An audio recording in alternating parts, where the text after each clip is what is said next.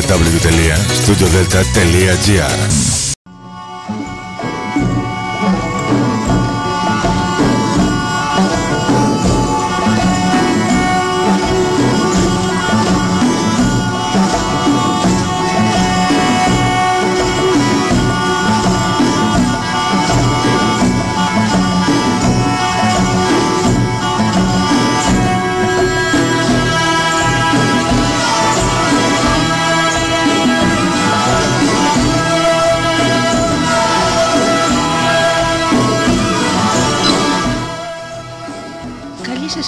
κυρίες και κύριοι. Είναι η εκπομπή Μυθικοί Πολιτισμοί με τη Γεωργία Αγγελή. Ζωντανά από το στούντιο Δέλτα, το ραδιόφωνο της καρδιάς μας.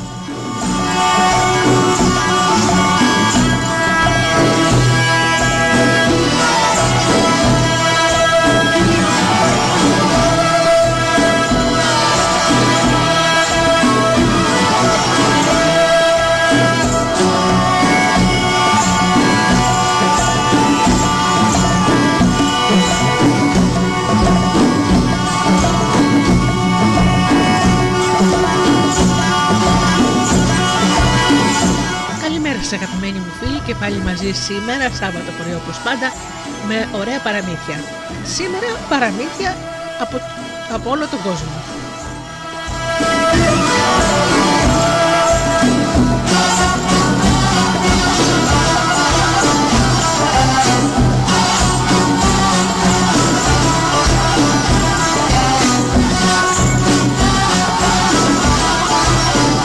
σας καλημερίσω φίλοι μου όλους εσάς που πληκτρολογείτε www.studiodelta.gr και έρχεστε εδώ στη σελίδα του σταθμού.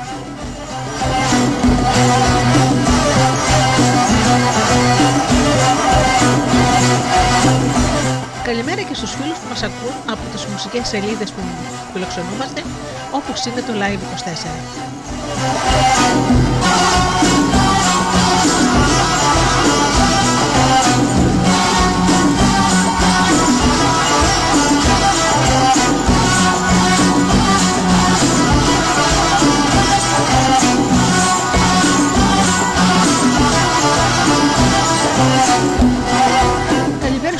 Μας ακούν από κινητά και tablets. Και φυσικά την καλημέρα μου στους εκλεκτούς μου συνεργάτες, τον Τζίμι, την Αφροδίτη και την Ωρα. Ξεκινάμε με ένα τραγούδι και αμέσως μετά στα παραδίτια μας.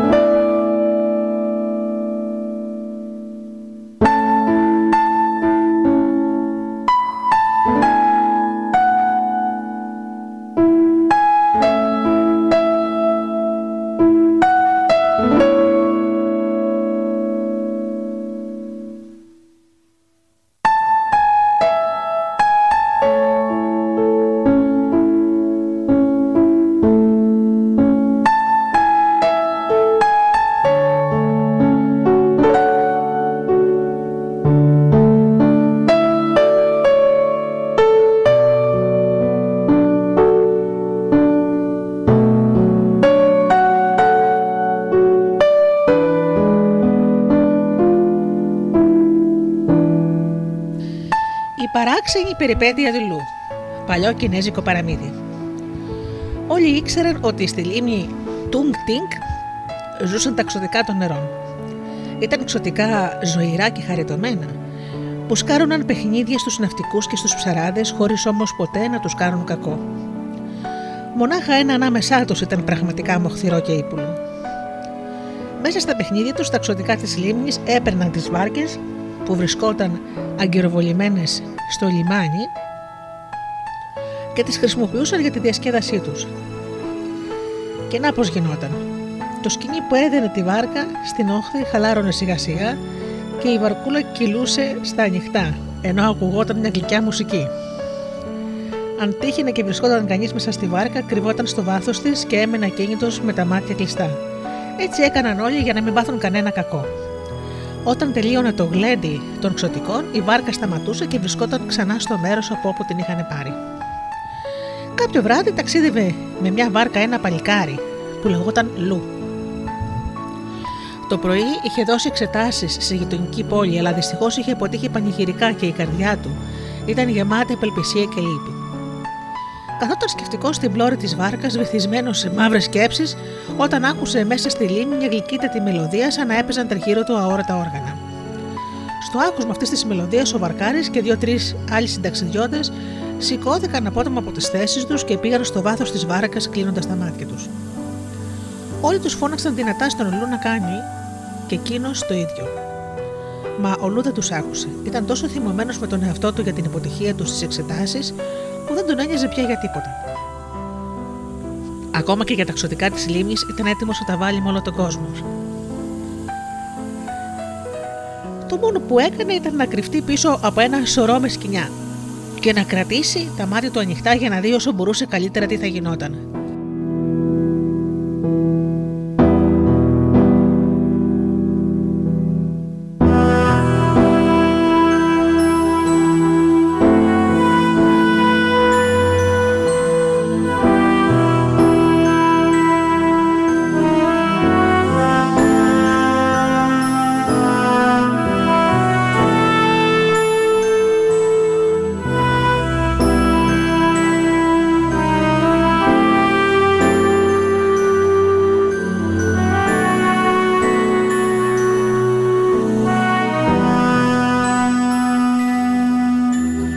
Ο κόσμος μιλούσε για τα εξωτικά, αλλά κανένας δεν τα είχε δει ως τότε. Η μουσική στο μεταξύ δυνάμωνε. Τυμπάνα και σάλβεγγε έκαναν τόσο θόρυβο που το παλικάρι σάστησε. Ο αέρας έφερνε ένα όμορφο άρωμα και σε λίγο επάνω στη βάρκα φάνηκαν πανέμορφα πολουσιοντεμένα κορίτσια που χόρευαν ελικνιστικά και τραγουδούσαν με απαλή φωνή. Ο Λου κοίταζε με γουρλωμένα μάτια. Τα κορίτσια χόρευαν με γάρι πιασμένα χέρι-χέρι, ακολουθώντας τους ρυθμούς της μελωδίας. Ένα από αυτά, το πιο όμορφο, πλησίασε χορεύοντας στο μέρος όπου κρυβόταν ο Λου. Είχε στραφτερά στολίδια στα μαλλιά της και φορούσε αέρονο φόρεμα με παράξενα χρώματα που την έκαναν να μοιάζει με παραδείσιο πουλί. Στα πόδια της φορούσε κόκκινα βελούδινα γουβάκια. Όταν την είδε τόσο κοντά του, ο Λου τα έχασε. Βγήκε από την κρυψώνα του και άπλωσε το χέρι του για να πιάσει την κοπελιά. Κατάφερε να πιάσει την άκρη του μανικιού της που στροβολιζόταν στον αέρα. Το κορίτσι έβγαλε μια τρομαγμένη φωνή. Άσε με! Αν μου πεις ποια είσαι και πώς σε λένε, θα σε αφήσω, της είπε ο Λου. Η χορεύτρια προσπάθησε να του ξεφύγει, αλλά ο Λου κρατούσε σφιχτά το ύφασμα με τα χέρια του. Στο τέλος το μανίκι σχίστηκε και η κοπέλα ξέφυγε. Στα χέρια του Λου έμεινε ένα κομμάτι με ταξωτό ύφασμα με παράξενα χρώματα, σαν τα φτερά των παραδείσιων πουλιών. Την ίδια στιγμή παρουσιάστηκαν μπροστά του 20 οπλισμένοι στρατιώτες και ο αρχηγός τους διέταξε: Πιάστε τον και φέρετε τον στο Βασιλιά. Ένας στρατιώτης έδεσε τα χέρια του Λου και οι άλλοι τον έστειλαν μπροστά σε ένα ολόχρυσο θρόνο όπου καθόταν ο Βασιλιάς της λίμνης.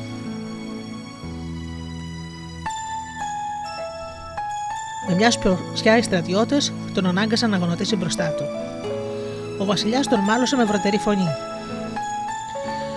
Τόλμησες να αγγίξεις το φόρεμα μιας κοπέλας από τη συνοδεία μου; Σε περιμένει θάνατος. Έδωσα κιόλας διαταγή να σου κόψουν το κεφάλι.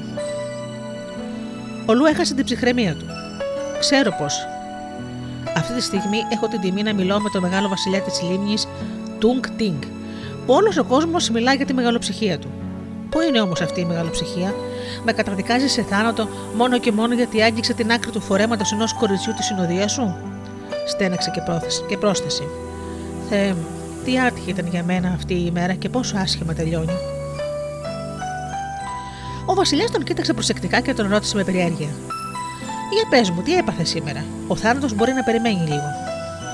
Δεν θα σε ενδιαφέρει, Βασιλιά μου, αλλά αφού ρωτάς, μάθε. Νόμιζα ότι είμαι σπουδαίος ποιητής. Έτσι πίστευα. Όταν παρουσιάστηκα για εξετάσεις στη γειτονική μας πόλη και περίμενα να πάρω ένα καλό βαθμό. Μα απέτυχα εκτρά και πάνε όλες οι ελπίδες μου. Γράφεις λοιπόν στίχους; Θα σε βάλω να δοκιμάσεις μαζί μου. Αν μπορέσεις να μου γράψεις ένα διασκεδαστικό ποίημα για τα διάφορα χτενίσματα των γυναικών, θα σου χαρίσω τη ζωή.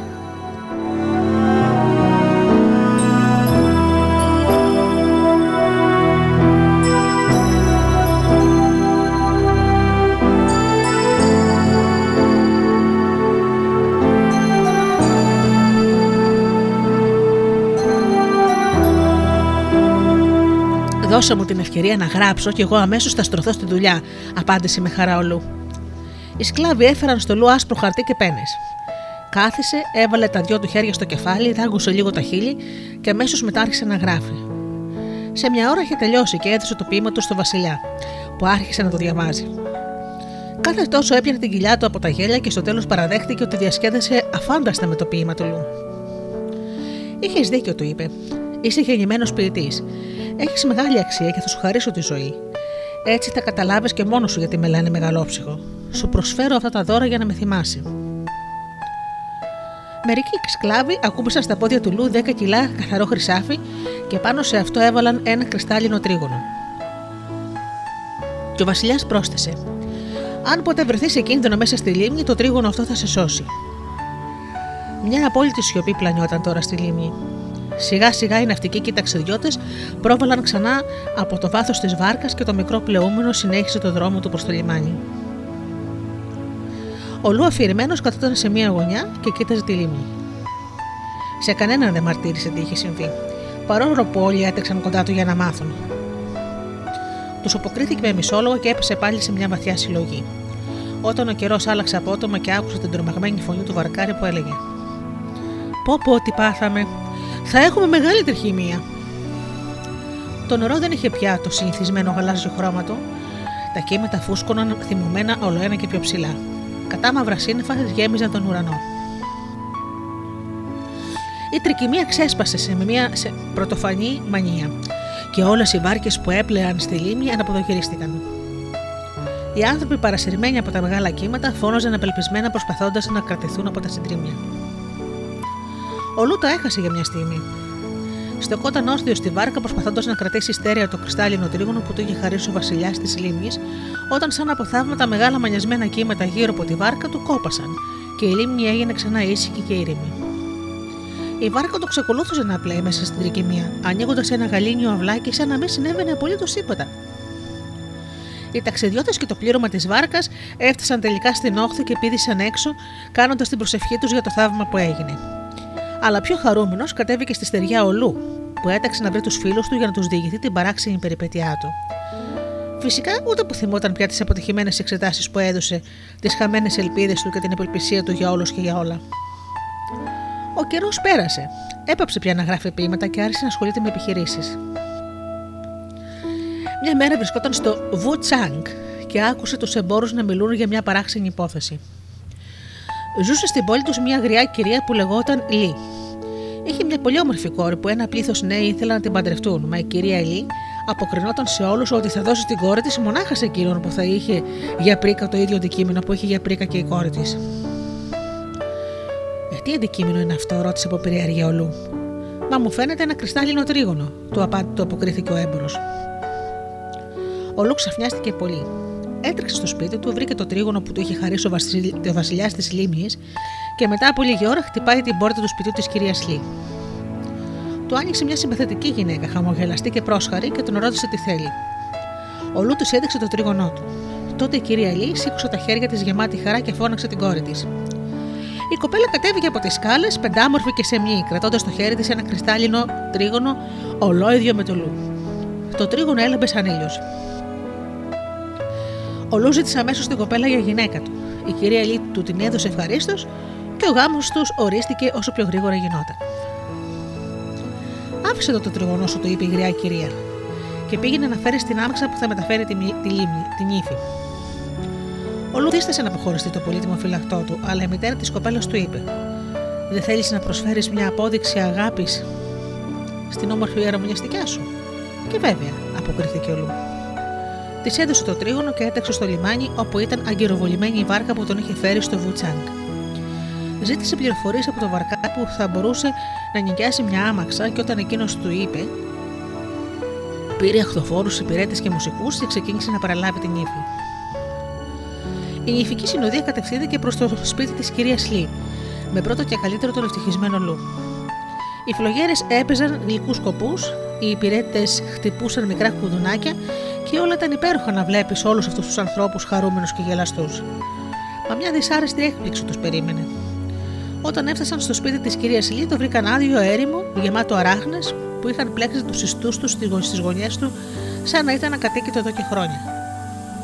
Στο κατόφλι φύτρωναν αγριόχορτα και στα πατώματα έτρεχαν ποντικοί και μικρές άβρε. Την πρώτη, την πρώτη, την πρώτη τους έκπληξη τη διαδέχτηκε το γέλιο. Όλοι άρχισαν να κοροϊδεύουν τον κακομίρι του Λου που είχε μείνει άφωνος από τη λύπη και αγανάκτηση.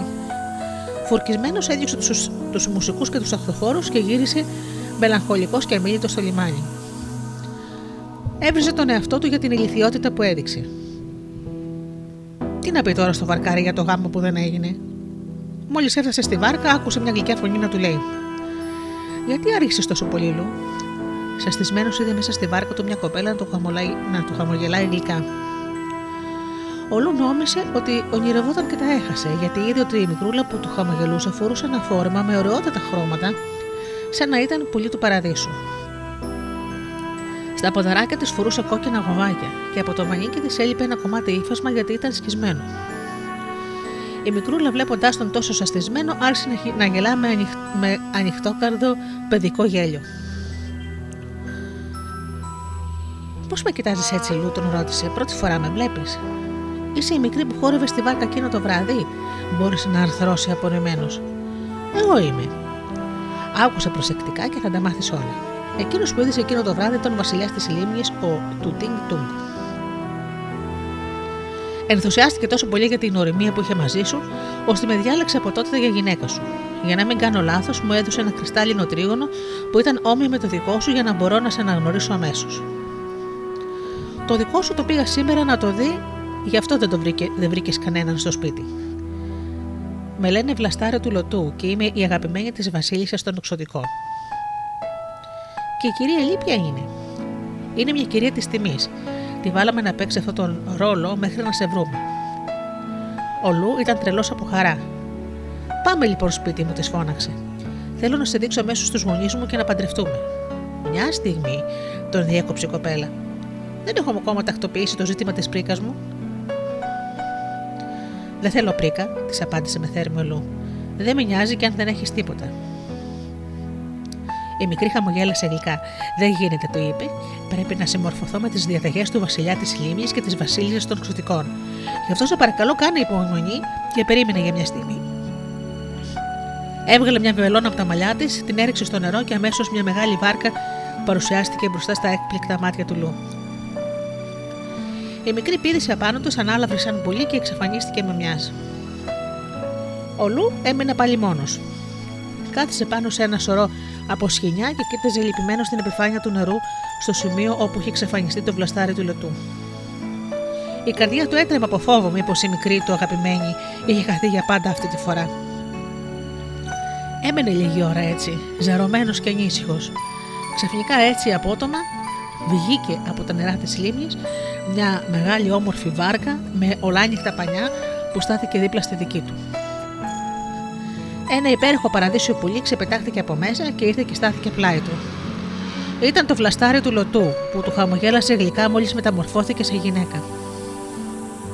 Αγκαλιασμένοι στάθηκαν και έβλεπαν τη μεγάλη βάρκα, και τότε χέρια αόρατα άρχισαν να σοριάζουν στα πόδια του χρυσάφια, μεταξωτά, στολίδια, πανέμορφα και αντικείμενα μεγάλης αξίας, τόσο πολλά ώστε η βάρκα του γέμισε σε λίγο μέχρι σε πάνω.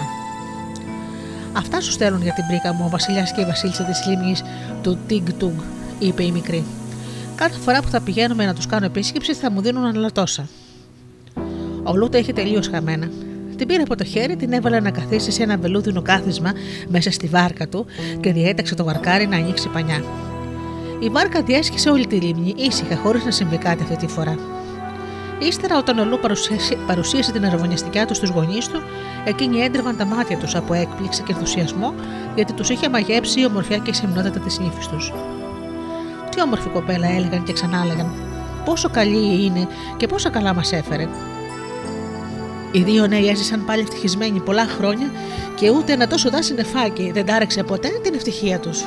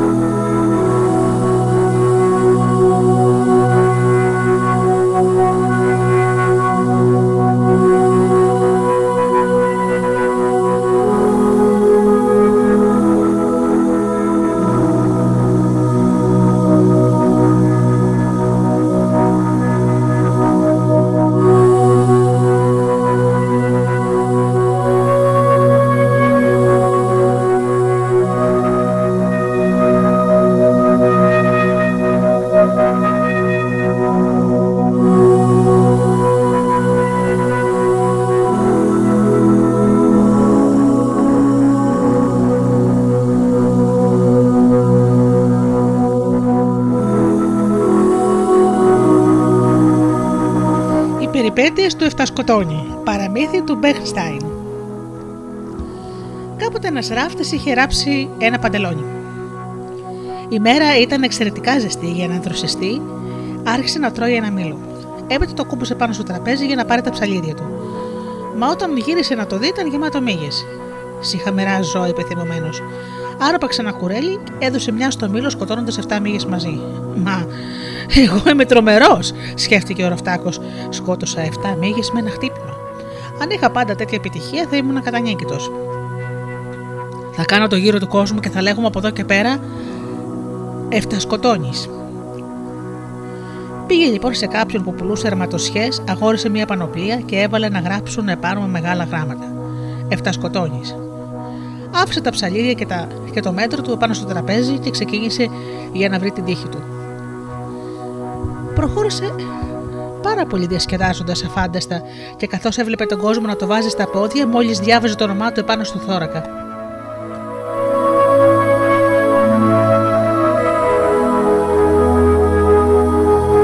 Κανείς δεν μπορούσε να φανταστεί ότι οι 7 που σκότωσε ήταν μύγες. Τέλος, μια μέρα έφτασε σε μια πολιτεία και μπήκε σε ένα πανθοχείο για να ξεκουραστεί λιγάκι. Κάποιοι άνθρωποι που κουβέντιαζαν κοντά του έλεγαν για τον Βασιλιά που είχε στην αυλή του 100 γενναίους πολεμιστές. Και πού το ξέρουμε αν είναι πραγματικά γενναίοι, ρώτησε ένας από αυτούς.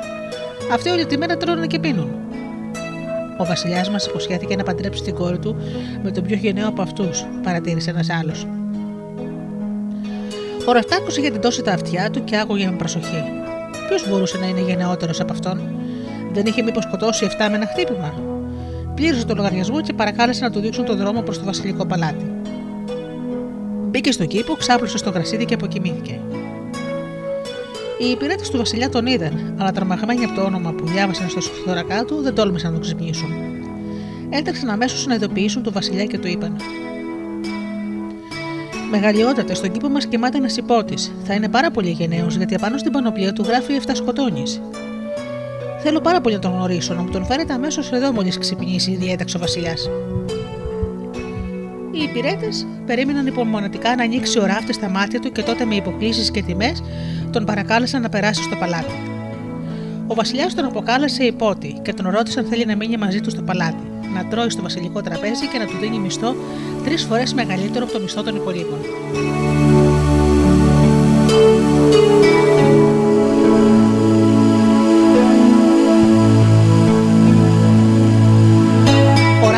Δέχτηκε με μεγάλη προθυμία και ο βασιλιάς, καταχαρούμενος που παρήγγειλε ε, μια μεγάλη καινούργια πανοπλία που να γράφει με χρυσά γράμματα πάνω εφτασκοτώνεις.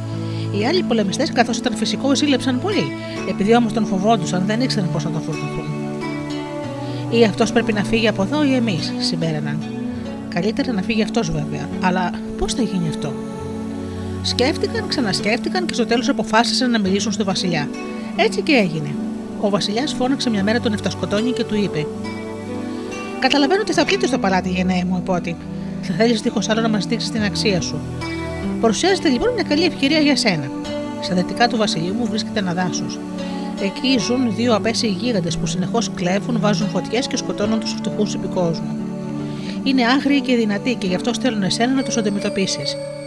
Σκότωσέ τους και θα έχεις για τάλαγμα το μισό μου βασίλειο και την κόρη μου για γυναίκα σου. Χαρά στο πράγμα, παρατήρησε ο ράφτης, κάνοντας πως δεν φοβάται. Σε τρεις μέρες θα έχω τελειώσει. Θέλω όμως για συνοδείο μου 100 γενναίους πολεμιστές.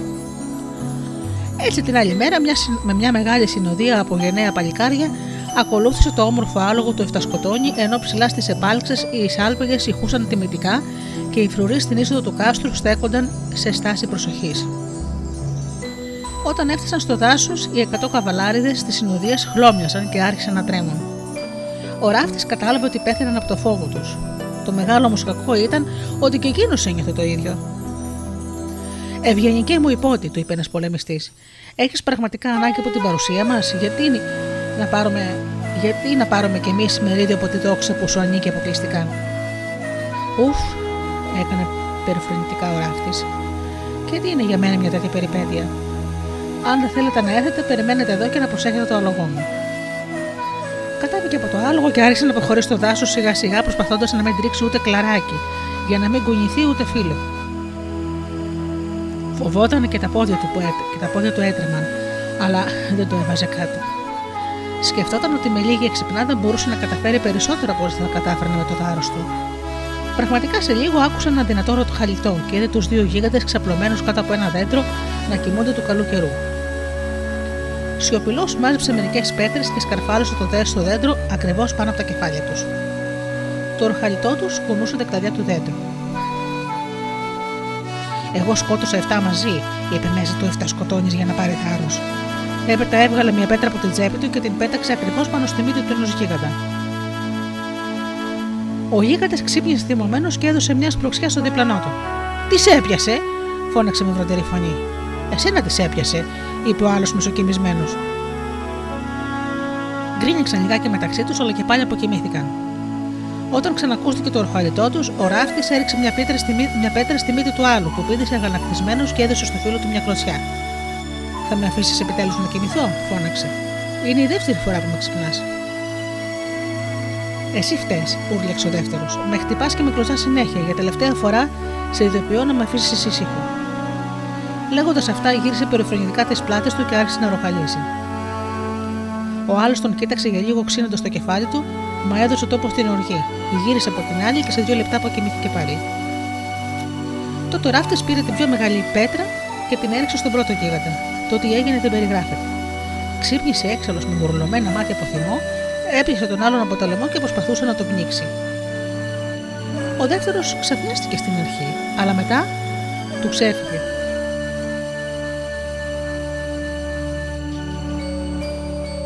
Ξερίζωσε ένα δεντράκι από εκεί δίπλα και άρχισε να χτυπά με μανιά τον σύντροφό του. Ο πρώτος άρπαξε μια μεγάλη πέτρα και την πέταξε στο κεφάλι του άλλου που, παρα... που παραπάτησε από τον πόνο, αλλά εξακολουθούσε να χτυπά το φίλο του με λύσα. Κανένας δεν σταματούσε. Στο τέλος, μετά από ώρα, έπεσαν και οι δύο κάτω με σπασμένα κεφάλια.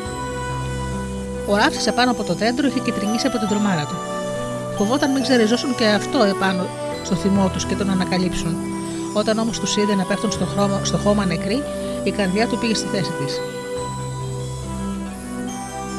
Γλίστησε κάτω, έβγαλε το σπαθί του, ξέσκισε τα ρούχα των δύο νεκρών γιγάντων.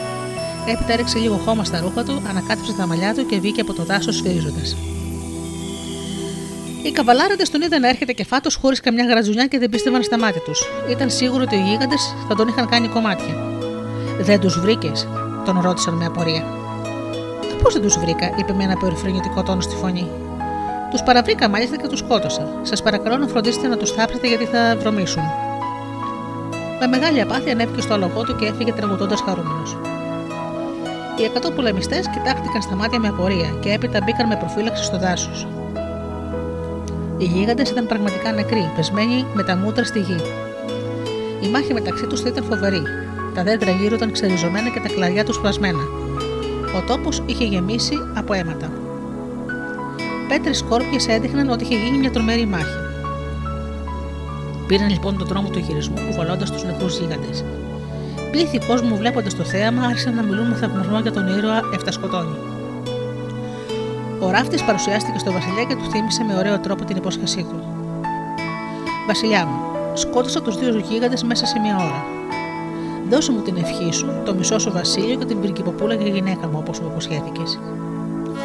Ο Βασιλιάς κοίταζε και ξανακοίταζε το ραφτάκο αναποφάσιστο. Στο τέλος, για να μην εξοργήσει το παλικάρι και να ξεφύγει, του είπε με γλυκό τρόπο. Φίλε μου, μην μου θυμώσεις, σε παρακαλώ, θέλω να σου ζητήσω άλλη μια χάρη. Σε ένα άλλο μεγάλο δάσος ανατολικά στο βασιλιό μου ζει ένας μονόκερος. Είναι φοβερός. Τρυπάμε το κέρατό του όποιον βρει. Μπορείς να το σκοτώσεις. Νομίζω πως για σένα δεν είναι τίποτα σπουδαίο. Σύμφωνοι, αποκρίθηκε ο, ο ραφτάκο με σφιγμένα δόντια. Δώσ' μου μονάχα ένα γερό σκηνή και τους 100 πολεμιστές για συνοδεία. Έτσι και έγινε. Τα παλικάρια οπλισμένα γερά κρατούσαν ένα μεγάλο χοντρό σκηνή και ο ραφτάκο επάνω στο λογό του προχωρούσε μπροστά σκεφτικό. Όταν έφτασαν έξω από το δάσος, οι πολεμιστές αρνήθηκαν και πάλι να προχωρήσουν, λέγοντας τάχα ότι δεν ήθελαν να μοιραστούν τη δόξα του Εφτασκοτώνη. Ο Ραφτάκος είπε κάτι ανάμεσα στα δόντια του. Πήρε το σκηνή και προχώρησε μέσα στο δάσος χωρίς να φανερώσει το φόβο του. Σε λίγο ακούστηκε η γη να, ακούστηκε η γη να τρέμει κάτω από το βάρος των βημάτων του φοβερού τέρατος. Ο μνόκερο είχε μυριστεί ανθρώπινο κρέας και ερχόταν κατευθείαν απάνω του. Το τρίχωμά του ήταν σκληρός σαν την πανοπλία του υπότη. Έμοιαζε πολύ μερινόκερο και το κέρατο στη μύτη του ήταν μακρύ και κοφτερό. Με τα μάτια που πετούσαν φλόγες κοίταζε τον Εφτασκοτόνη και όρμησε πάνω του με μεγάλη ταχύτητα. Ο Εφτασκοτόνη κέρωσε ανίκανο να κομιθεί από την τρομάρα του, ακουμπισμένος καθώς ήταν στον κορμό ενό δέντρου. Ο μονάκυρο ήταν έτοιμος να τον τρεπήσει με το κέρατό του, όταν ο εράφτη την τελευταία στιγμή έκανε ένα πίδημα στο πλάι. Το κέρατο του μονόκερου πήγε και σφινώθηκε με ορμή στον κορμό του δέντρου. Ο μονόκερο άρχισε να κουνιέται απεγνωσμένα από εδώ και από εκεί για να ελευθερωθεί αλαμάτια. Από φόβο μου πω ξεριζώσει το δέντρο, ο Εφτασκοτώνης έδεσε καλά το μονόκερο γύρω-γύρω με το σκηνή, σκόνησε λίγο τα ρόχα του, ανακάτεψε πάλι τα μαλλιά του και βγήκε από το δάσος σφυρίζοντας ένα εύθυμο τραγουδάκι. Οι πολεμιστέ περίμεναν τρέμοντας έξω από το δάσος. Όταν τον είδαν να παρουσιάζεται μπροστά τους, τους φάνηκε ότι έβλεπαν το φάντασμά του. Ο μονόκερο, ρώτησε ένας από αυτούς. Ο Ραφτάκος έδειξε διάφορα πίσω του. Φτωχός ζωάκι, είπε με γέροχο ύφος. Είναι τόσο ήμερο που το έπιασε από το αυτί και το έδεσα σε ένα δέντρο. Για φροντίστε να βρείτε ένα κλωβί να το βάλουμε μέσα. Ανέβηκε στο λογό του, κοιτάζοντας ίσια μπροστά του και ξεκίνησε για το παλάτι, ενώ οι άλλοι τρέμοντας ακόμη προχώρησαν ο ένας πίσω από τον άλλον στο δάσος, όπου βρήκαν το μονόκερο με το κέρατό του καρφωμένο στο δέντρο. Πήραν ένα κλουβί, έβαλαν μέσα το ζώο και ξεκίνησαν για την πόλη. Τα πλήθη στον δρόμο ζητοκάβγαζαν για το καινούριο κατόρθωμο του Εφτασκοτώνη. Μπορώ τώρα να παντρευτώ την κόρη σου και να πάρω το μισό σου βασίλειο που μου ανήκει, ρώτησε ο Ραφτάκο όταν παρουσιάστηκε στο Βασιλιά. Ο μονόκερο πιάστηκε. Οι άνθρωποι σου θα τον φέρουν εδώ σε λίγο. Εγώ, όπως βλέπεις, Βασιλιά μου, κράτησε το λόγο μου. Κράτησες και εσύ το δικό σου. Μη θυμώνεις, Χρυσέ μου, μη θυμώνεις, τον ησύχασε ο Βασιλιάς.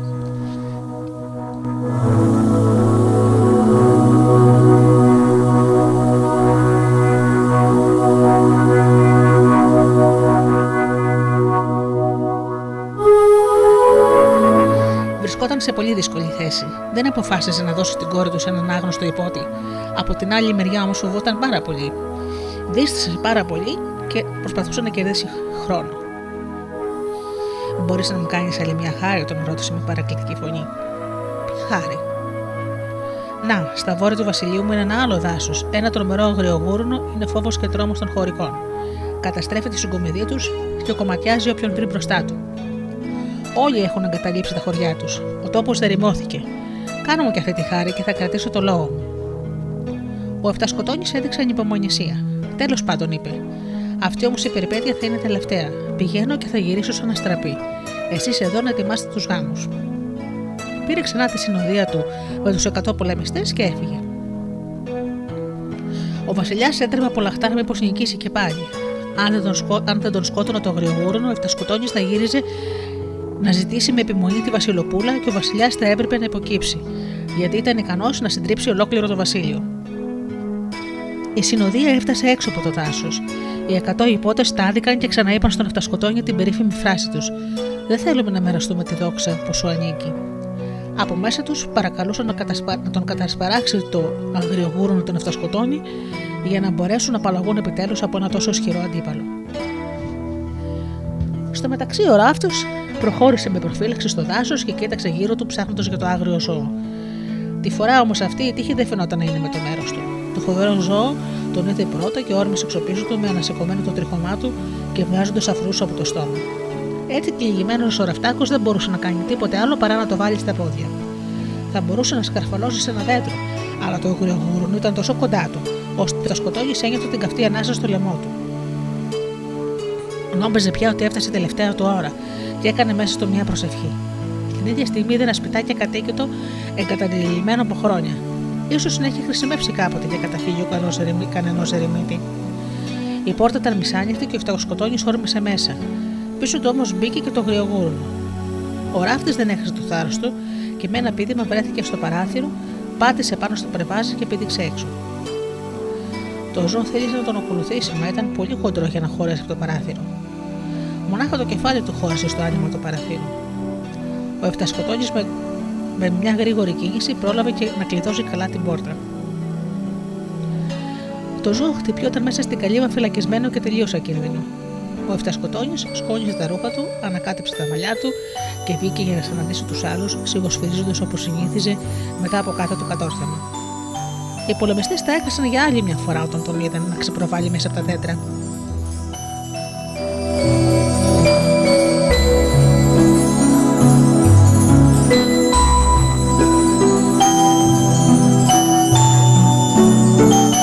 Το σκότωσες κι αυτό, ρώτησαν με κομμένη ανάσα. «Α, τι λέτε τώρα, έκανα διάφορα εκείνος. Αυτό το ζώο είναι σαν αρνάκι. Το πήρα από την ουρά και το έκλεισα σε μια καλύβα. Πηγαίνετε να το πάρετε. Σας παρακαλώ μονάχα να του φερθείτε με συμπόνια, γιατί είναι πολύ δειλό. Οι πολεμιστές προχώρησαν με φόβο μέσα στο δάσος και πραγματικά βρήκαν το αγριογούρουνο κλεισμένο μέσα στο σπιτάκι να γριλίζει και να λιζομανά. Χλώμιασαν λοιπόν και δεν ήξεραν πώς να τα μεταφέρουν. Στο μεταξύ, ο Εφτασκοτώνη έφτασε στο παλάτι και παρουσιάστηκε στο Βασιλιά. Όσα μου είπες, τα τελείωσε, ανήγγειλε.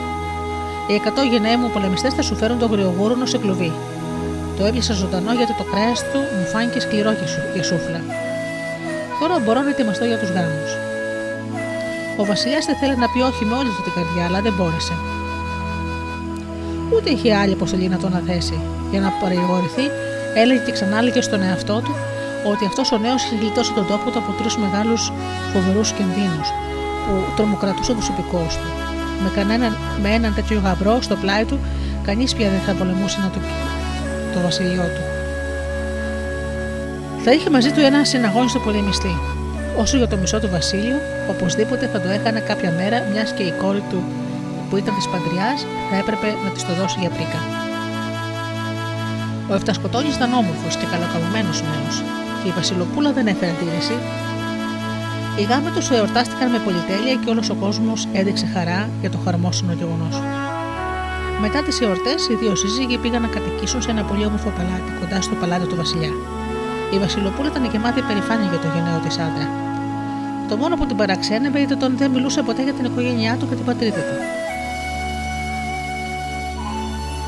Κάποια μέρα που έκανε φοβερή ζέστη, ο Φτωσκοτόλη πήρε ένα υπνάκο μετά το φαγητό και άρχισε να παραμιλά. Ε, δώσε μου το μέτρο, έλεγε. Θέλω να μετρήσω. Φέρε μου το ψαλίδι. Όχι αυτό το πιο μεγάλο που έχω για να κόβω. Η κοπέλα έμενε κατάβλητη και σκέφτηκε. Μέτρο και ψαλίδι, δηλαδή σύνεργο αραπτική, ώστε ο άντρας μου ήταν πρώτα ράφτης και γι' αυτό δεν μιλούσε ποτέ για το παρελθόν του. Με καταμπασμένα τα μούτρα έτρεξε στο βασιλιά τον πατέρα της. Εκείνη τη στιγμή καθόταν στο τραπέζι με τους 100 γενναίους πολεμιστές του. Έπεσε στα πόδια του και του διηγήθηκε με λιγμού τι είχε ανακαλύψει. Οι πολεμιστές, όταν άκουσαν ότι είχαν να κάνουν με ένα ράφτη, πήραν θάρρος και την παρηγορούσαν. Μην κλαίτε ψηλοτάτη, της είπαν. Θα σας γλιτώσουμε αυτόν τον άνθρωπο. Απόψε αφήστε ανοιχτή την πόρτα του δωματίου του. Θα τον δέσουμε με ένα σκηνή και θα τον πετάξουμε μακριά. Ενώ οι 99 υπότε ήταν πρόθυμοι να εκδικηθούν αυτόν που τους είχε ταπεινώσει τόσες φορές, ο ένας από αυτούς, ο εκατοστός, σκέφτηκε πόσο άδικο ήταν να κάνουν κακό και στο θαραλέο αυτό παλικάρι που είχε αντιμετωπίσει μόνο του τόσους και φοβερούς κινδύνους. Χωρίς να γίνει αντιληπτός, έτρεξε να ειδοποιήσει τον Εφτασκοτόνη που με τη σειρά του τον ευχαρίστησε με όλη του την καρδιά. Κατόπιν ο πολεμιστής έφυγε νιώθοντας τον εαυτό του ικανοποιημένο που πρόφτασε να ενημερώσει το ραφτάκο. Το βράδυ ο Εφτασκοτόνη έπεσε στο κρεβάτι του κάνοντας τον κοιμισμένο. Τα μεσάνυχτα η πριγκίπισσα άνοιξε σιγά σιγά την πόρτα στους πολεμιστές του Βασιλιά που περίμεναν απ' έξω. Ο Ραφτάκο τότε στριφογύρισε στο στρώμα του και άρχισε να φωνάζει. Παραγέ, δώσε μου γρήγορα το μέτρο. Θέλω να μετρήσω το λαιμό αυτών των τυποτένιων που τόλμησαν και μπήκαν μέσα τώρα στο δωμάτιό μου. Φέρε επίσης και τα ψαλίδια για να τους κόψω τα αυτιά. Οι γενναίοι δεν χρειάστηκαν να ακούσουν περισσότερα. Φοβήθηκαν τόσο πολύ που έτρεξαν να φύγουν και άρχισαν να κατεβαίνουν κοτροβαλώντα τις σκάλε. Έπεφτε ο ένας πάνω στον άλλον για να γλιτώσουν, νομίζοντας ότι ο Ευτεσκοτόνη θα τους κυνηγήσει για να τους πιάσει και να τους κόψει τα αυτιά. Μετά όμως από αυτό, κανένας πια δεν τόλμησε να πειράξει τον θαραλέο Ευτεσκοτόνη που στο μεταξύ έδειξε πιο μεγάλη φρονιμάδα παρά γενναιότητα. Ο κόσμος που είχε μάθει όλα αυτά τα κατορθώματά του συνέχισε να τον επενεί για την εξυπνάδα του και την αξία του. Τον αγαπούσαν και τον εκτιμούσαν όλοι, αλλά και ο Φτασκοτόνη φρόντισε πάντοτε για το καλό και την πρόοδο του λαού του. Ποτέ ξένος βασιλιάς από άλλο βασίλειο δεν τόλμησε να τον ενοχλήσει ούτε να κηρύξει πόλεμο εναντίον του. Έτσι, για όσο βασίλειψε ο Φτασκοτόνη, ο λαός του έζησε ευτυχισμένες και ήσυχε μέρε.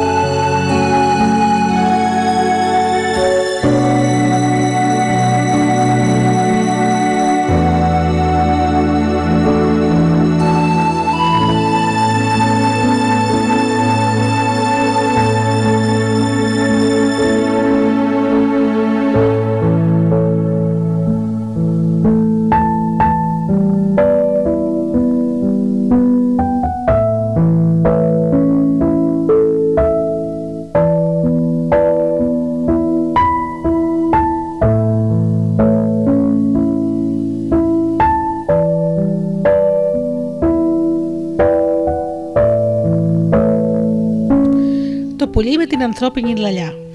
Παλιό αραβικό παραμύθι. Μια φορά στην Περσία βασίλευε ένας νεαρός Σουλτάνος. Έξυπνος, θαραλέος, γενναιόδωρος και πολύ όμορφος, αγαπούσε το λαό του και ήθελε να τον βλέπει ευτυχισμένο. Όταν βράδιαζε, ντυνόταν με φτωχικά ρούχα εμπόρου και περπατούσε στους δρόμους της πολιτείας ανακατημένος με το πλήθος. Μπορούσε έτσι να ακούει τις συζητήσεις των υπηκών του, να μαθαίνει τις επιθυμίες τους και μετά να προσπαθεί να τις ικανοποιεί. Ένα βράδυ πέρασε από μια φτωχογειτονιά. Οι δρόμοι ήταν έρημοι, αλλά ένα ανοιχτό φωτισμένο παράθυρο άκουσε τις φωνές των τριών κοριτσιών που φιλιαρούσαν. Η μία έλεγε: Αφού μιλάμε για όνειρα και επιθυμίες, ακούστε αδελφές μου, το μεγαλύτερο όνειρο της ζωής μου είναι ότι θέλω να πάρω για άντρα μου το φούρναρι του Σουλτάνου. Καθώς λένε ο Σουλτάνος τώρα κάθε μέρα άσπρο, αφράτο και νόστιμο ψωμί. Να γλύφεις τα δάχτυλά σου. Είμαι βέβαιη ότι ο άντρας μου θα μου έφερε να φάω λιγάκι από αυτό. Αδελφούλα μου, τι να σου πω, παρατήρησε η άλλη γελώντας. Αρκείσαι σε πολύ λίγα πράγματα. Εγώ, αν θέλεις να μάθεις, ονειρεύομαι να παντρευτώ τον αρχιμάγερα της βασιλικής κουζίνας. Με αυτόν τον τρόπο θα δοκίμαζα όλα τα υπέροχα φαγητά που θα έβγαινε ο άντρας μου για τον Σουλτάνο. Η τρίτη αδελφή, η τρίτη αδελφή όμως έβαλε τα γέλια. Εγώ όμως, είπε, θα ήθελα να παντρευτώ τον ίδιο τον Σουλτάνο. Θα του χάριζα δύο γιους, ατρόμητους και δυνατού αλλιοντάρια και μια κόρη όμορφη σαν ανοιξιάτικο πρωινό. Ο Σουλτάνος έριξε μια κλεφτή ματιά από το παράθυρο και κοίταξε το, το κορίτσι που είχε πει όλα αυτά τα λόγια. Ήταν τόσο όμορφη που την αγάπησε αμέσως και αποφάσισε να πραγματοποιήσει την επιθυμία της. Την άλλη μέρα διέταξε το βεζίρι να φέρει στο παλάτι του τις τρεις αδερφές. Οι νέε παρουσιάστηκαν μπροστά του, δηλέ και ντροπαλές και ο Σουλτάνος τους είπε: Χθες το βράδυ μιλούσατε μπροστά στο παραθύρι σας για, για τις επιθυμίες και τα όνειρά σας. Αποφάσισα λοιπόν να γίνουν πραγματικότητα. Εσύ, είπες στη μεγαλύτερη, θα παντρευτείς τον φουρναρί μου για να τρώσει φρέσκο ψωμί. Εσύ, είπες στη δεύτερη, θα παντρευτείς τον αρχιμάγειρά μου για να δοκιμάζεις τα υπέροχα φαγητά του. Και εσύ, πρόσθεσε χαμογελώντας με αγάπη στην τρίτη, μιας και θέλεις εμένα για άντρα σου, θα με παντρευτείς και θα γίνεις η Σουλτάνα της Περσίας. Στα λόγια αυτά, η μικρότερη αδερφή ρίχτηκε τρομαγμένη στα πόδια του Σουλτάνου και είπε με τριμμένη φωνή: Αφέντη μου, με κοροϊδεύεις; Μιλούσαμε για απλά κοριτσίστικα όνειρα. Ποτέ μου δεν τολμούσα να σκεφτώ ότι θα πάρω άντρα μου του Σουλτάνου. Καλά, δεν πειράζει. Το όνειρό σου θα γίνει πραγματικότητα, τη βεβαίωσε ο Σουλτάνο. Έδωσα κιόλας διαταγή να γίνουν προετοιμασίες για το γάμο. Όλα έγιναν όπως τα είπε ο Σουλτάνος και οι τρεις αδελφές παντρεύτηκαν την ίδια μέρα. Όπως ήταν φυσικό, ο γάμος της μικρότερης αδελφής ήταν τρεις φορές λαμπρότερος από τον άλλον των δυο, ήταν ένας γάμος αντάξιος μιας Σουλτάνας. Οι, μεγάλε, οι αδερφέ της, οι μεγάλες, δεν κατάφεραν να κρύψουν τη ζήλια τους, καθώς στέκονταν πλάι στους άντρες τους. Ήδη τυχεροί που ήταν οι αδελφοί μας, είπαν όταν αντάμωσαν ύστερα από καιρό. Και εμείς θα μπορούσαμε μια χαρά να γίνουμε Σουλτάνες της Περσίας. Είναι μία ματαιόδοξη που ήθελα να παντρευτεί το Σουλτάνο, θα της χρειαζόταν ένα καλό μάθημα. Τι λες να κάνουμε, είπε η μεγαλύτερη που δεν της έφτανε το πιάτο αφράτου και γλυκό ψωμί του Σουλτάνου. Άκουσε με προσεκτικά. Η αδελφή μας περιμένει παιδί και ο Σουλτάνος είναι τρελός από χαρά, να δει επιτέλους το γιο που το έταξε ατρόμητο και δυνατό σαλιοντάρι. Θα ζητήσουμε να πάμε στο παλάτι και να κάνουμε συντροφιά της ετοιμόγενη αδερφής μας και εκεί θα δούμε τι θα γίνει. Πραγματικά η Σουλτάνα ήταν καταχωρούμενη που θα είχε κοντά της τις αδελφές της. Πέρασε καιρός και ο Βασιλιάς πήγε μια μέρα για κυνήγι. Εκείνη ακριβώς τη μέρα η Σουλτάνα γέννησε ένα γερό οροδοκόκκινο μωρό. Η μεγαλύτερη αδερφή της το πήρε γρήγορα, το τύλιξε και το έβαλε σε ένα καλάθι. Πήρε το καλάθι και το άφησε να κυλήσει στο ρέμο του ποταμού που περνούσε δίπλα από το παλάτι. Όταν ο Σουλτάνος γύρισε από το κυνήγι, οι δύο αδελφές έτρεξαν να τον αποδεχτούν κλαίγοντας. Αφέντη μου το είπα να απέκτησες γιο, αλλά πέθανε αμέσως και φροντίσαμε να τον θάψουμε για να μην πικραθείς περισσότερο. Ο Σουλτάνος πόνεσε πολύ, μα θύμωσε ακόμα περισσότερο γιατί θυμήθηκε τα λόγια της Σουλτάνας που καμάρωνε γιατί θα του χάριζε τάχα δύο γιου δυνατούς και μια θηγατέρα όμορφη σαν ανοιξιάτικο πρωινό. Ήθελες να την καταδικάσεις σε θάνατο, αλλά ο πασπιστή του, πιο λογικός, κατάφερε να το αλλάξει γνώμη. Αφέντη μου, τι φταίει η Σουλτάνα, μην φοβάσαι, ο Θεός θα σου στείλει και άλλο γιο. Με την ελπίδα αυτή ο Σουλτάνος ηρέμησε και πάλι και η γυναίκα του θλιμμένη όσο ποτέ εξακολουθούσε να κλαίει σιωπηλά. Στο μεταξύ, το καλάθι με το πριγκυπόπουλο συνέχισε το ταξίδι του πάνω στο ποτάμι. Βγήκε από τους βασιλικούς κήπους και ύστερα από αρκετή ώρα έφτασε στον κήπο ενός ηλικιωμένου αξιωματικού του βασιλιά, που έκανε τον περίπατό του στην όχθη του ποταμού. Ο γέρο αξιωματικό κατάφερε να πιάσει το καλάθι και είδε με μεγάλη του χαρά και έκπληξη το χαμογελαστό μωρό. Το πήρε όλος χαρά στη γυναίκα του και της είπε: Καλή μου γυναίκα, εμείς δεν έχουμε παιδιά. Ο Θεός μας στέλνει αυτό το θαυμάσιο μωρό. Δεν ξέρω τι νοσή είναι, μα θα το μεγαλώσουμε σαν δικό μας. Η γυναίκα του ευχαριστήθηκε πολύ. Θα είχαν επιτέλους ένα σκοπό στη ζωή τους. Μα επειδή και οι δυο τους μάτεψαν ότι το καλάθι ερχόταν από το παλάτι, δεν μίλησαν σε κανέναν για ό,τι συνέβη, από φόβο μήπως τους το πάρουν. Το μεγάλωσαν λοιπόν με ιστορική και αγάπη και το βάφτισαν Μπαμάν, όνομα που είχαν πολλοί βασιλιάδες της Περσίας. Σε ένα χρόνο Σουλτάνα γέννησε κι άλλο γιο, όμορφο και γερό τον πρώτο. Μα πάλι για κακή τη τύχη έτυχε να λείπει ο Σουλτάνος σε ταξίδι. Οι δύο αδελφές έβαλαν πάλι το παιδί στο καλάθι και το άφησαν να κυλήσει στο ποτάμι. Έπειτα, όταν γύρισε ο Σουλτάνος στο παλάτι του, είπαν κλαψερώντα υποκρατικά: Αφέντη μου, το δεύτερο παιδάκι σου πέθανε ασθενικό. Έζησε μία ώρα και πέθανε. Ο Σουλτάνος δεν μπόρεσε να κρύψει την απογοήτευσή του. Άρχισε μάλιστα να περνάει από το μυαλό του η ιδέα ότι η γυναίκα του ήταν μάγισσα και μάτιαζε τα παιδιά του. Και αν γλίτωσε αυτή τη φορά από το θάνατο, ήταν μόνο και μόνο γιατί ο καλός υπασπιστή του μεταχειρίστηκε όλη τη διπλωματία του για να το αλλάξει γνώμη. Οι δύο αδελφές πανηγύριζαν βλέποντας την αδερφή τους παραγωνισμένη να μαραίνεται σαν λουλούδι και να κλαίει αδιάκοπα. Στο καλάθι, στο, το καλάθι στο μεταξύ ακολούθησε τον ίδιο δρόμο με τον άμμο του ποταμού. Βγήκε από τους βασιλικούς κήπους και άρεξε στον κήπο του γέρους εξωματούχου. Ο καλός αυτός επίκο του Σουλτάνου περιμάζεψε το καλάθι με το μωρό και μεγάλωσε και αυτό το αγόρι με την ίδια αγάπη και στοργή που μεγάλωσε και το πρώτο. Του έδωσε πάλι βασιλικό όνομα, τον βάφτισε Περβίζ. Μετά από ένα χρόνο η Σουλτάνα γέννησε μια κόρη, όμορφη σαν ένα εξιάτικο πρωινό, όπως το είχε υποσχεθεί. Μα οι αδερφέ τη με τον ίδιο τρόπο απαλλάχθηκαν από αυτό το μωρό. Και όταν ο Σουλτάνος πληροφορήθηκε ότι και το τρίτο παιδί είχε πεθάνει, έξαλλος από θυμό δεν ήθελε να ακούσει καμιά δικαιολογία. Ήθελε να σκοτώσει ο ίδιος τη γυναίκα του και ύστερα από πολλά παρακάλια και συμβουλές του πασπιστή του, αποφάσισε να της χαρίσει τη ζωή. Έκλεισαν λοιπόν τη δυστυχισμένη κοπέλα σε ένα υπόγειο κελί που φωτιζόταν μονάχα από ένα φεγγίτι και της πετούσαν μια φορά την ημέρα ένα ξεροκόμματο ψωμί και λίγο νερό. Ο Σουλτάνος από την άλλη μεριά γέμισε με δώρα και τιμές τις άπιστες αδερφές της που είχαν τόσο πολύ φροντίσει τα άτυχα παιδιά του. Στο μεταξύ, η μικρή πυργίπισσα ακολούθησε μέσα στο καλαθάκι της την τύχη των αδερφών της. Την περιμάζεψε ο ολικιωμένο αξιωματούχος και τη βάφτισε με το όρμα μιας Περσίδας Βασίλισσας. Την έβγαλε παρισάτιδα. Πέρασαν χρόνια και χρόνια. Τα τρία παιδιά μεγάλωναν μαζί. Οι θετοί γονείς τους τους έδωσαν μόρφωση αντάξια για πριγκυπόπουλα, γιατί δεν ήταν τόσο δύσκολο να καταλάβουν από πού προέρχονταν. Μα δεν είπαν, δεν είπαν ποτέ τίποτα σε κανέναν, γιατί αγάπησαν τα παιδιά σαν δικά τους και δεν ήθελαν με κανέναν τρόπο να τα χάσουν. Κάποτε ο ξωματούχος του Σουλτάνου κληρονόμησε πολλά λεφτά. Αγόρισε ένα μεγάλο κτήμα έξω από την πόλη και έκτισε εκεί ένα όμορφο παλάτι. Μια μέρα παρουσιάστηκε στο Σουλτάνο και του είπε: Αφέντου μου γέρασα πια και αποφάσισα να ζήσω στην εξοχή. Τη ευτυχισμένη άνθρωπε που έχεις παιδιά, επιμελήπη ο Σουλτάνος. Πήγαινε, θα είμαι φίλος σου για πάντα. Την ώρα εκείνη ο αξιωματούχο ένιωσε τις τύψεις να πλημμυρίζουν την καρδιά του, αλλά δεν βρήκε το θάρρος να μιλήσει και να πει την αλήθεια. Τόσο πολύ αγαπούσε τα παιδιά του και τα ήθελε κοντά του ως την τελευταία του πνοή. Όταν πέθαναν οι δύο γέροι, τα τρία παιδιά τους έκλαψαν σαν να ήταν πραγματικοί γονείς τους. Πέρασε ακόμα κάμποσο καιρός. Μια μέρα που η Παρισάτιδα ήταν μόνη στο σπίτι, μια περαστική ταξιδιώτησα τη συζήτησαν τη φιλοξενήσει για ένα βράδυ. Η νέα της έδωσε ένα δωμάτιο για να μείνει και το πρωί την πήγε βόλτα στους κήπους. Η ταξιδιώτησα ευχαριστήθηκε πολύ και θαύμασε την ομορφιά του παλατιού, μα παρατήρησε ότι έλειπαν από αυτό τρία πράγματα: το πουλί με την ανθρώπινη λαλιά, το δέντρο που τραγουδά και το χρυσό νερό. Πού μπορώ να τα βρω αυτά, ρώτησε περίεργη η Παρισάτιδα. Στα σύνορα αυτού του βασιλείου θα περπατήσεις 20 μέρες και την 21η θα ρωτήσεις τον πρώτο άνθρωπο που θα συναντήσεις που βρίσκονται αυτά τα τρία πράγματα.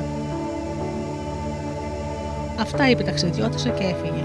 Όταν γύρισαν τα αδέρφια της, η Παρισάτιδα ήταν πολύ λυπημένη και σκεπτική. Τι σου συμβαίνει, αδερφούλα, και δεν υποδέχτηκες εμάς με την συνηθισμένη χαρά σου, τη ρώτησε ο Μπαμάν.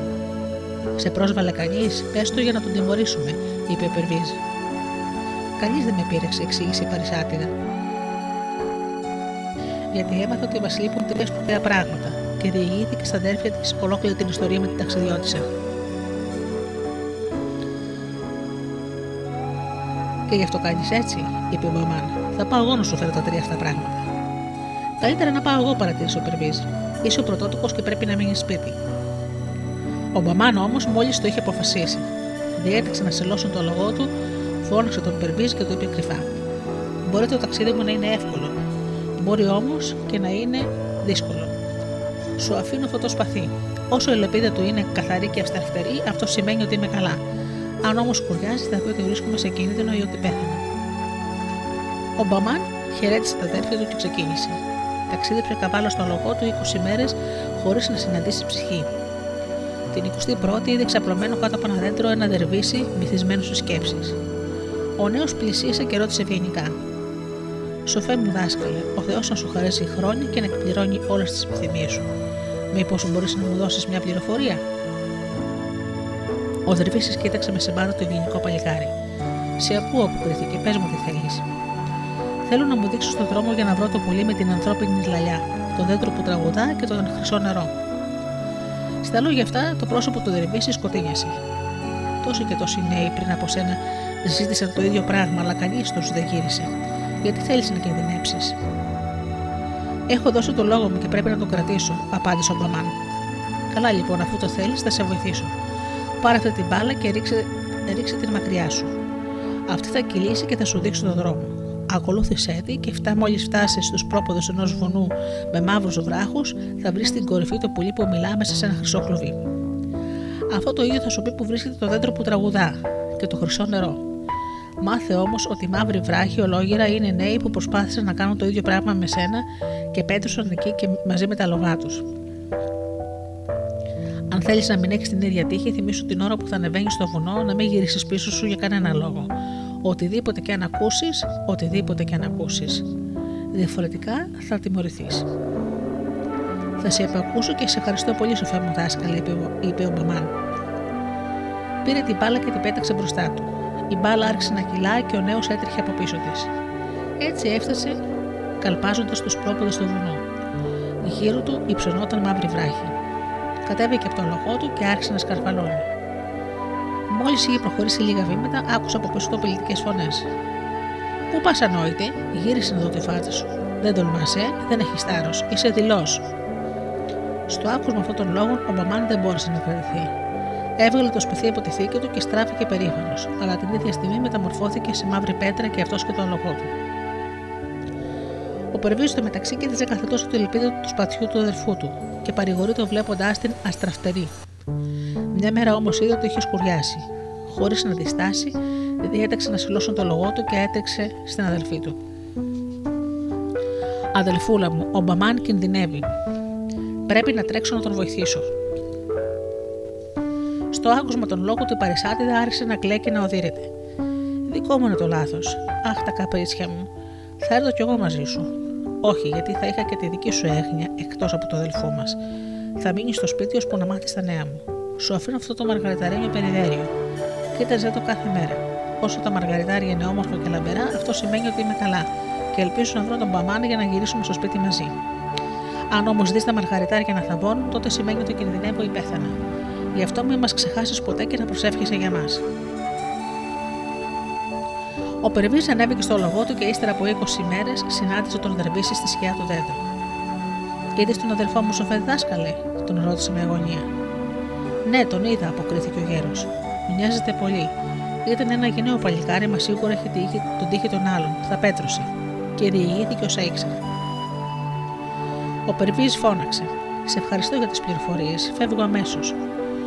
Ο Δερβίση κούνησε το κεφάλι του και είπε: Πηγαίνεις για το χαμό σου; Πρέπει να πάω, απάντησε ο Περβής. Δεν μπορώ να εγκαταλείψω τον αδερφό μου. Αφού είναι έτσι, πάρε αυτή τη βάλα. Ακολούθησέ την καθώς θα κυλά μπροστά σου και θα σε οδηγήσει στο βουνό. Μη στραφείς πίσω σου, ό,τι και να ακούσεις. Ο Περβή το αποσχέθηκε. Έριξε την μπάλα και την ακολούθησε. Έφτασε στους πρόποδους του βουνού, κατέβηκε από το λογό του και άρχισε να σκαρφαλώνει. Μόλις προχώρησε λιγάκι, άκουσε φωνές κοροϊδευτικές πίσω του. Χαμένε, που θα ρίξει ότι μπορείς να φτάσεις εκεί που δεν μπόρεσε κανείς να φτάσει μέχρι σήμερα. Γύρνα λοιπόν να δούμε το πρόσωπό σου. Δεν γυρίζει, ε, φοβάσαι κακομίρι. Ο Περβίζ όμως εξακολουθούσε να ανεβαίνει στο βουνό σφίγγοντας τα δόντια του από πείσμα.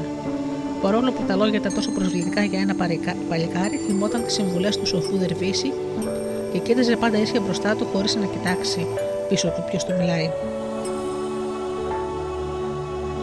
Κοίτα, πρόσεξε.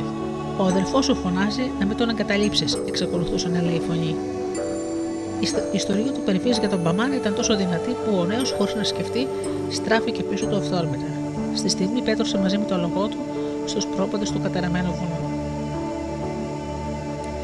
Στο μεταξύ, η Παρισάτιδα κοίταζε καθημερινά το μαργαρεταρένιο περιδέριο του αδελφού της και δεν έκρυβε τη χαρά της βλέποντας τις πέτρες όμορφες και λαμπερές.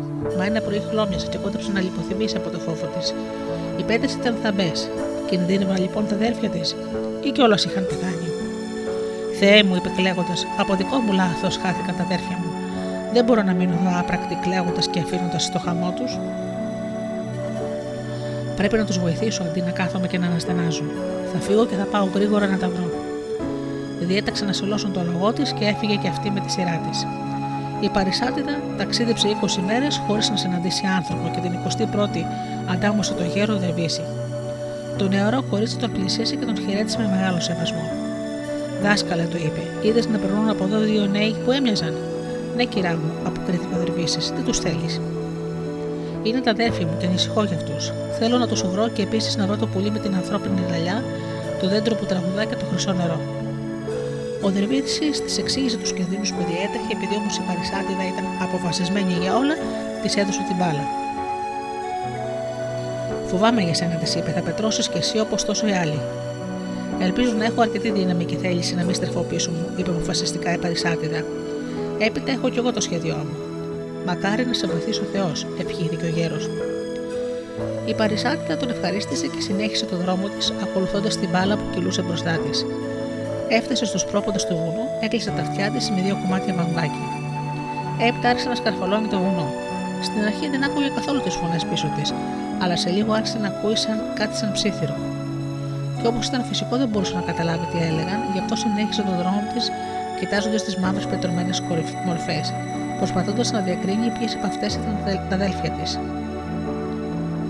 Στο μεταξύ, οι φωνές δυνάμωναν όλο και περισσότερο.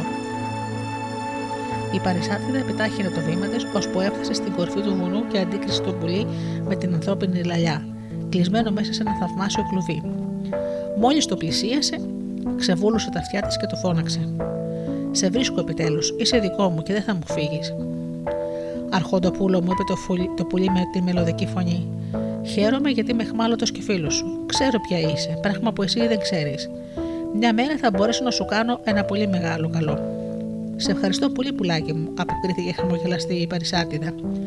Πες μου όμως τώρα, πού μπορώ να βρω το χρυσό νερό; Η πηγή βρίσκεται πίσω από αυτόν τον άσπρο βράχο. Η Παρισάτιδα κοίταξε πίσω από το βράχο και είδε την πηγή. Γέμισε από αυτήν ένα σημαίνιο δοχείο και ύστερα πάλι ρώτησε το πουλί. Πού βρίσκεται το δέντρο που τραγουδάει; Πήγαινε στο δάσο που είναι πίσω σου και θα το βρεις. Κόψε ένα κλαδάκι και μόλις το φυτέψεις στον κήπο σου θα ριζώσει αμέσως. Μόλις βρέθηκε στο δάσο σε παρισάτιδα, άκουσε μια όμορφη μελωδία. Διέκρινε αμέσως το δέντρο που τραγουδούσε και έκοψε ένα μικρό κλαδί. Έπειτα ξαναγύρισε στο πουλί με την ανθρώπινη λαλιά. Πουλάκι μου, τώρα πρέπει να μου πεις κάτι που με ενδιαφέρει πολύ. Πώς θα μπορέσω να ξαναζωντανέψω τα αδέρφια μου; Κοίταξε γύρω σου, βλέπεις μια στάμνα γεμάτη νερό. Αν ρίξεις μια σταγόνα από αυτό το νερό πάνω στους μαύρους βράχους, θα τους δεις να ξαναζωντανεύουν. Η Παρισάτιδα πήρε τη στάμνα με το θαυματουργό νερό, της σήκωσε, πήρε στο άλλο χέρι της το κλουβί, το κλαδάκι και το σημαίνιο δοχείο και άρχισε να κατεβαίνει από το βουνό. Μόλις έφτασε στους βράχους, άρχισε να τους φροντίζει με σταγόνες από νερό, και αμέσως κάθε πέτρα ζωντάνευε και γινόταν παλικάρι. Σε λίγο τον ακολούθησε ένα ζωντανό πλήθος από όμορφους νέους. Η μικρή ξαναβρήκε τα αδέλφια της, τα αγκάλιασε, τα γλυκοφίλησε, επικλέχοντα από χαρά. Όλα τα παλικάρια που έσωσε την πλησίαζαν και τη φίλησαν το χέρι. Τα τρία αδέλφια γύρισαν σιγά σιγά στο παλάτι τους. Φύτευσαν σε μια γωνιά του κήπου το κλαδάκι που έβγαλε ρίζες, μεγάλωσε και έγινε δέντρο με πυκνή φιλοσιά. Καθώς φυσούσε ο άνεμος, τα φύλλα έβγαζαν μια υπέροχη μελωδία. Έπειτα η Παρισάτιδα έριξε το χρυσό νερό σε, μια, σε ένα μαρμάρινο συντριβάνι και αμέσως ο πίδακα φάνηκε στη μέση του Τέλος, κρέμασε το κλουβί με το πουλάκι σε ένα παράθυρο και ολοημερή άκουγε το χαρούμενο κελάιδημά του. Γρήγορα η φήμη του θαυμαστού αυτού κήπου διαδόθηκε παντού σε και χιλιάδες άνθρωποι ερχόταν να τον επισκεφτούν και να τον θαυμάσουν. Μια μέρα τα δύο αδέρφια πήγαν για κυνήγι και καθώς ακολουθούσαν τα ίχνη ενός λαού, συνάντησαν τον Σουλτάνο. Κατέβηκαν αμέσως από τα λογά τους και υποκλήθηκαν με σεβασμό μπροστά του. Ο Σουλτάνος τους κοίταξε καλά-καλά και με συμπάθεια και συστάθηκε να μιλήσει λιγάκι μαζί τους. Ποιοι είστε, ρώτησε.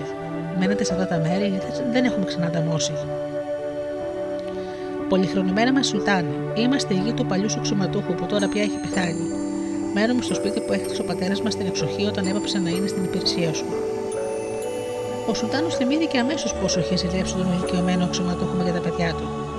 Τον ζήλευε και τώρα ακόμη και πεθαμένο, βλέποντας μπροστά του αυτά τα όμορφα γεροδεμένα ευγενικά παλικάρια. Θέλετε να κυνηγήσετε μαζί μου, τους πρότεινε νιώθοντας μια ξαφνική συγκίνηση στην καρδιά. Τιμή μας, είπαν εκείνα. Συνέχισαν λοιπόν το κυνήγι τους μαζί με τον Σουλτάνο που θαύμαζε ακόμη μια φορά τη λεβεδιά και την ικανότητά τους.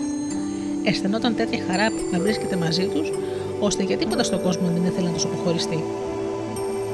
Πάμε να φάμε μαζί τους, πρότεινε, και ας σταματήσουμε το κυνήγι, γιατί με τόσο άξιου κυνηγούσαν εσάς, δεν, δεν θα μείνει ελάφι για ελάφι στα δάση μας.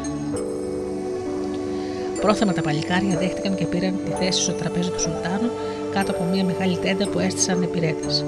Όταν πια βράδιασε και έπρεπε να φύγουν ο Σουλτάνος και πάλι δεν αποφάσισε να τους πει αντίο.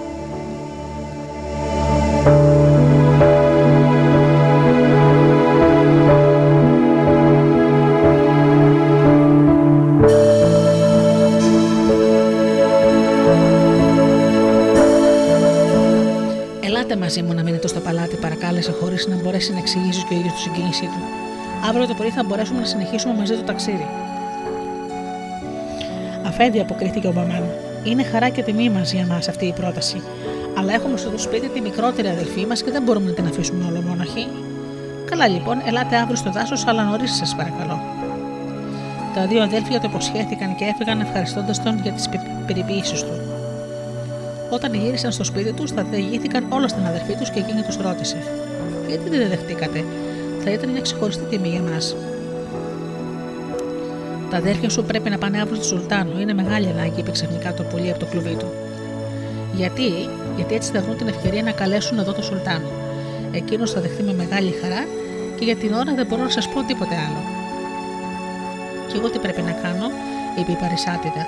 Μήπως πρέπει να πάω να κλειστώ στο δωμάτιό μου; Όχι, πρέπει οπωσδήποτε να σε δει ο Σουλτάνος. Το άλλο πρωί τα δύο αδέρφια πήγαν να κυνηγήσουν στο δάσος όπου ο Σουλτάνος τους περίμενε από τα χαράματα. Ύστερα από ένα επιτυχημένο κυνήγι, γύρισαν όλοι μαζί στην πόλη. Ο λαός κοίταξε με θαυμασμό τα δύο όμορφα παλικάρια που βάδιζαν περήφανα μαζί με τον Σουλτάνο και είχαν αργοτική όψη. Γευμάτισαν μαζί και ο Σουλτάνος διέταξε να φέρουν τα ωραιότερα φαγητά. Λαχταρούσε πολύ να ευχαριστήσει τους καλεσμένους του. Όταν βράδιασε, τους είπε: Δεν σας κρατώ άλλο, γιατί σκέφτομαι την αδελφή σας θα λυπόμουν πολύ αν στενοχωριόταν για χάρη μου να της δώσω τους θερμούς χαιρετισμούς μου. Άρχοντά μου, είπε η Μπολμάν, η αδελφή μου σας σκέφτεται πάρα πολύ και η μοναδική επιθυμία της είναι να τιμήσετε με την παρουσία σας στο σπιτικό μας και να σας περιποιηθεί σαν αφέτη και πατέρα της. Το πρόσωπο του Σουλτάνου έλαμψε από χαρά. Αύριο κιόλα θα έρθω στο σπίτι σας, υποσχέθηκε. Να με περιμένετε στο δάσος και μετά το κυνήγι θα πάμε όλοι μαζί εκεί. Τα δύο αδέλφια που είχαν αρχίσει να νιώθουν αληθινή στοργή και αγάπη για τον Σουλτάνο χαιρέτησαν με σεβασμό και έφυγαν. Όταν έφτασαν στο σπίτι τους, διηγήθηκαν τα νέα στην αδελφή τους. Η Παρισάτιδα έτρεχε ανήσυχη και ρώτησε το πολύ με την ανθρώπινη λαλιά. Πουλάκι που είσαι φίλος μου, αύριο θα έρθει να γευματίσει μαζί μας ο Σουλτάνος. Θα φροντίσω να του ετοιμάσω τα καλύτερα φαγητά. Μα τι ακριβώς προτιμά, θέλω να μου κάνω καλή εντύπωση. Έχεις σπουδαίες γνώσεις και δεξιότητες στη μαγειρική, αποκρίθηκε το πουλί. Γι' αυτό μην ανησυχείς. Είναι όμως απαραίτητο να προσφέρεις στο Σουλτάνο ένα καρπούζι γεμάτο μαργαριτάρια. Ένα καρπούζι γεμάτο μαργαριτάρια, φώναξε κατάπληκτη η Παρισάτιδα, μην μπορώντας να πιστέψει στα αυτιά της. Τι σόι φαγητό είναι αυτό, τι θα πει ο Σουλτάνος, και έπειτα πού θα βρω τόσα μαργαριτάρια για να γεμίσω ένα καρπούζι; Κάνω που σου λέω και μη ρωτάς. Όσο για τα μαργαριτάρια, πες στον κυπουρό να σκάψεις στη ρίζα του δέντρου που φυτρώνει μπροστά στο παραθύρι σου. Αποφασισμένη να δέχεται από εδώ και πέρα τα πάντα χωρίς αντίρρηση, η Παρισάτιδα διέταξε το άλλο πορείο τον Κυπουρό να σκάψει μπροστά στο παραθυρό της. Καταλαβαίνετε την έκπληξη του Κυπουρού όταν ανακάλυψε σε λίγο ένα κασελάκι γεμάτο όμορφα και λαμπερά μαργαριτάρια. Τα αδέρφια της, που κοίταζαν από μακριά, έτρεξαν κοντά της κατάπληκτα. Τι πράγματα είναι αυτά, ρώτησαν με μια φωνή την κοπέλα, αφού πότε άρχισαν να φυτρώνουν μαργαριτάρια στις ρίζες των δέντρων μας; Η Παρισάτιδα επανέλαβε τα λόγια, τα λόγια που της είχε πει το πουλί. Ο Μπαμάν και ο Περβίζ έμεναν με το στόμα ανοιχτό. Ένα καραπούζι γεμάτο μαργαριτάρια, πώς μπορεί να αρέσει στο Σουλτάνο ένα τέτοιο φρούτο; Αν νομίζει ότι τον κοροϊδεύουμε, είμαι αποφασισμένη να κάνω τον που λέει το πουλί, παρατήρησε η Παρισάτιδα. Ω τώρα μόνο για το καλό μας φροντίζει. Έβαλε λοιπόν να κόψουν από τον κήπο το πιο όμορφο καρπούζι. Το άδειζε από μέσα και είχε το γέμισε με μαργαριτάρια. Έπειτα τα δύο αδέλφια πήγαν να βρουν τον Σουλτάνο και μετά το κυνήγι γύρισαν όλοι μαζί στο σπίτι. Το τραπέζι ήταν κιόλας στρωμένο με άφθονα ωραία φαγητά. Η Παρισάτιδα, ομορφωτημένη και χαρούμενη, υποδέχτηκε με γλυκό χαμόγελο τον Σουλτάνο και επικλήθηκε μπροστά του με χάρη και σεβασμό. Ο Σουλτάνος τον κοίταξε για πολλή ώρα προσεκτικά. Ο Θεός να σε ευλογεί, κόρη μου, είπε στο τέλος. Είσαι πραγματικά άξια τον αδελφό σου. Έπειτα πήγαν στον κήπο και θαύμασαν το χρυσό νερό και το δέντρο που τραγουδούσε. Ο Μπαμάν και ο Περβίζ διηγήθηκαν στον Σουλτάνο την περιπέτειά τους για να τα αποκτήσουν τονίζοντας και υπογραμμίζοντας ιδιαίτερα το θάρρος και την εξυπνάδα της αδελφής τους στην ιστορία αυτή. Όταν μπήκαν στο σπίτι και ο Σουλτάνος κόντεψε να πάθει συγκοπή όταν το πουλί με την ανθρώπινη λαλιά, τον καλωσόρισε από το χρυσό κλουβί και το είπε: Καλώ όρισε, Σουλτάνο, ο Θεός σας ευλογεί. Στο τέλος ο Σουλτάνος αποφάσισε να βλέπει και να ακούει χωρίς να δείχνει πια έκπληξη γιατί ήταν τρισευτυχισμένο με τα τρία παιδιά.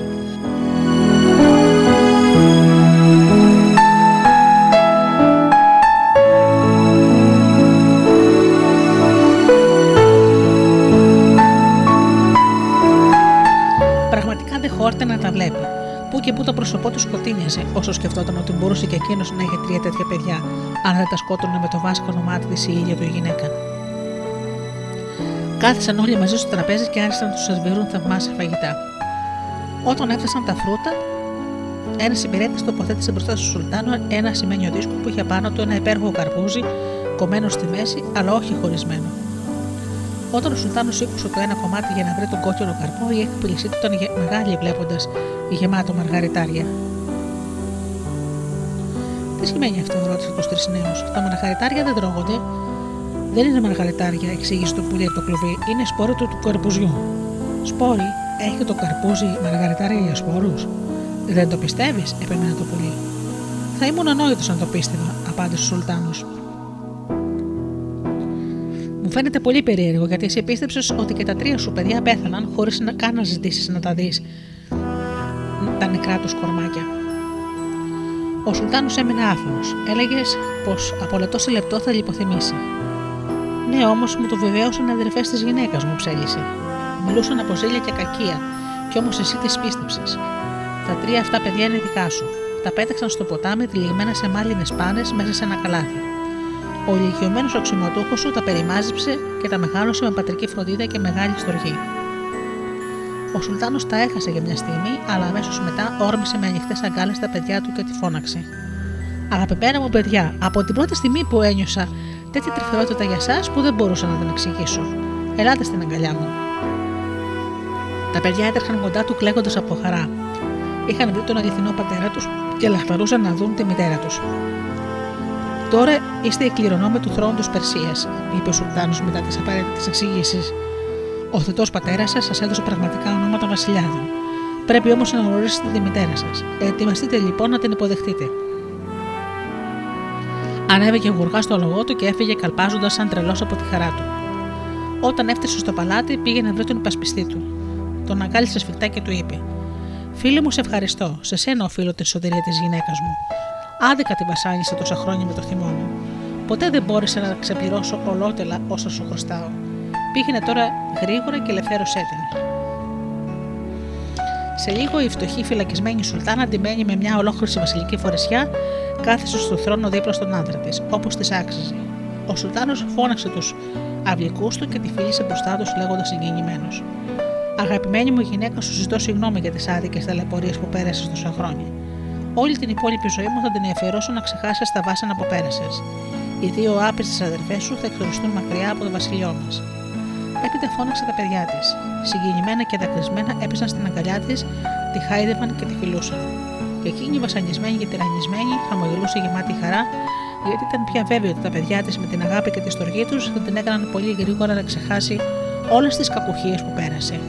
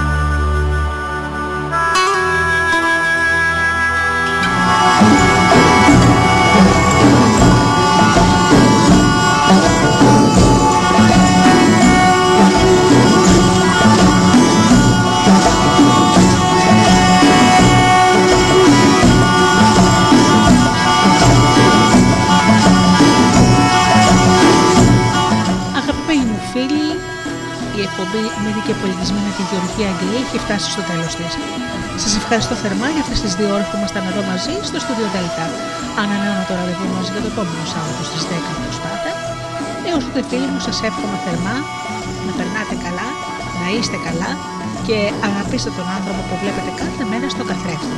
Καλό σας απόγευμα!